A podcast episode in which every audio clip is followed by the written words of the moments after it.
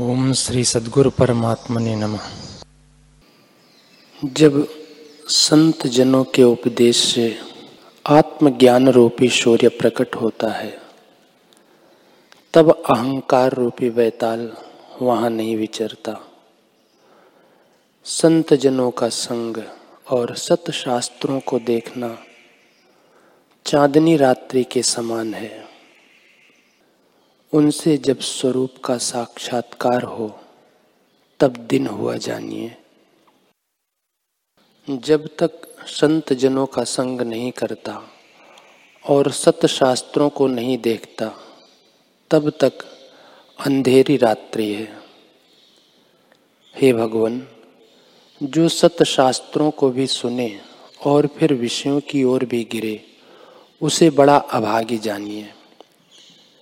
मैं वही हूँ।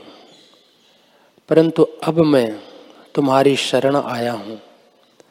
मेरे हृदय रूपी आकाश में जो अज्ञान रूपी कोहरा है, वह गुरु उपदेश से शरत काल समान नष्ट हो जाएगा। मेरा हृदय आकाश निर्मल होगा। हे भगवान, मैंने त्रिदंड साधे हैं, अर्थात दीर्घ काल तक तन मन वाणी से तप किए हैं, परंतु आत्म प्रकाश नहीं हुआ। अब तुम्हारे शरणागत होकर तरूँगा।